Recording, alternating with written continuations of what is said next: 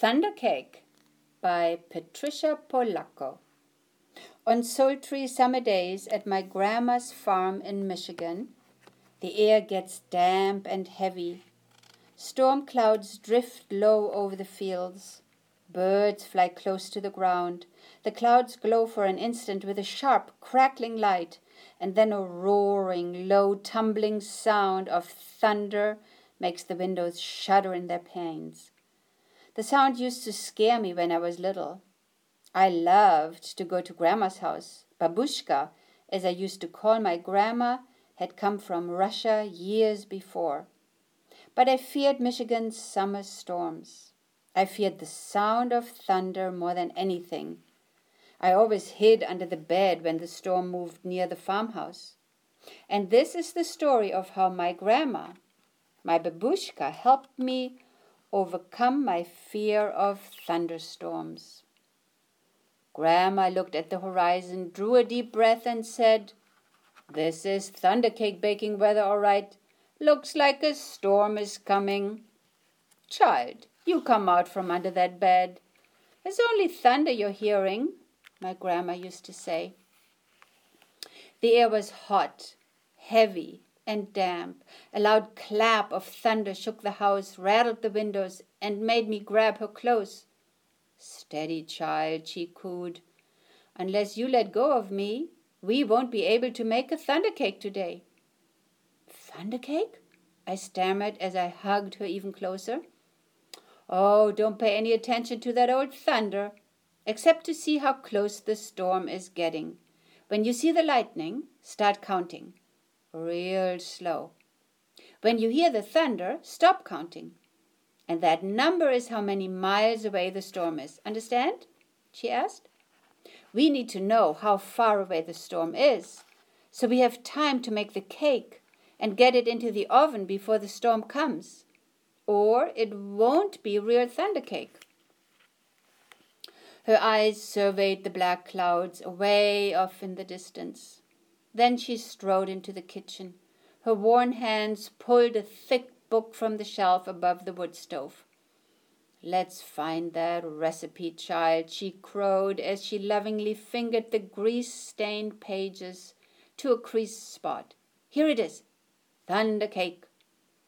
She carefully penned the ingredients on a piece of note paper. Now let's gather all those things we need, she exclaimed, and she scurried towards the back door. We were by the barn door when a huge bolt of lightning flashed. I started counting like my grandma told me. One, two, three, four, five, six, seven, eight, nine, ten. Then the thunder roared. Ten miles. It's ten miles away, Grandma said as she looked at the sky. About an hour away, I'd say. You'll have to hurry, child. Gather those eggs carefully. Eggs from mean old Nellie Peckhen.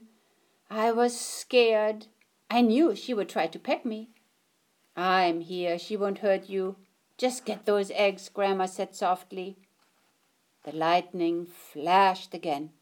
One, two, three, four, five, six, seven, eight, nine. I counted nine miles, Grandma reminded me. Milk was next. Milk from old Kick Cow. As Grandma milked her, Kick Cow turned and looked at me, right at me. I was scared. She looked so big. Zip went the lightning. One, two, three, four, five, six, seven, eight. I counted. Boom! went the thunder. Eight miles, child, Grandma croaked. Now we have to get chocolate and sugar and flour from the dry shed. I was scared as we walked down the path from the farmhouse through tangleweed woods to the dry shed. Suddenly the lightning slit the sky. One, two, three, four, five, six, seven, I counted. Boom, ba Boom! crashed the thunder. It scared me a lot, but I kept walking with Grandma. Another jagged edge of lightning flashed as I crept into the dry shed. One, two, three, four, five, six, I counted. Crackle, crackle, boom, kaboom, the thunder bellowed. It was dark, and I was scared. I'm here, child, Grandma said softly from the doorway. Hurry now, we haven't got much time. We have got everything but the secret ingredient. Three overripe tomatoes and some strawberries, Grandma whispered as she squinted at the list. I climbed up on the high trellis. The ground looked a long way down. I was scared. I'm here, child, she said. Her voice was steady and soft. You won't fall. I reached three luscious tomatoes while she picked strawberries. Lightning again. One, two, three, four, five, I counted. Kabang, boom, a room, the thunder growled. We hurried back to the house and the warm kitchen, and we measured the ingredients. I poured them into the mixing bowl while Grandma mixed. I churned butter for the frosting and melted chocolate. Finally, we poured the batter into the cake pans and put them into the oven together. Lightning lit the kitchen I only counted to three, and the thunder rumbled and crashed. Three miles away, Grandma said. And the cake is in the oven. We made it. We will have a real thunder cake. As we waited for the cake, Grandma looked out of the window for a long time. Why, you aren't afraid of thunder. You're too brave, she said as she looked right at me. I'm not brave, Grandma, I said. I was under the bed, remember? But you got out from under it, she answered. And you got eggs from mean old Nellie Peckhen, and you got milk from old Kick Cow.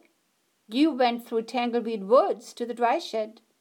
You climbed the trellis in the barnyard from where I sit. Only a very brave person could have done all those things. I thought and thought as the storm rumbled closer. She was right. I was brave. Brave people can't be afraid of a sound, child, she said as we spread out the tablecloth and set the table. When we were done, we hurried into the kitchen to take the cake out of the oven. And after the cake had cooled, we frosted it. Just then, the lightning flashed, and this time it lit the whole sky. Even before the last flash had faded, the thunder rolled and boomed, crashed and boomed just above us. The storm was here. Perfect, Grandma cooed, just perfect. She beamed as she added the last strawberry to the glistening chocolate frosting on top of our thunder cake. As rain poured down on our roof, Grandma cut a wedge for each of us. She poured us steaming cups of tea from the samovar. And when the thunder roared above us so hard it shook the windows and rattled the dishes in the cupboards, we just smiled and ate our thunder cake. From that time on, I never feared the voice of thunder again.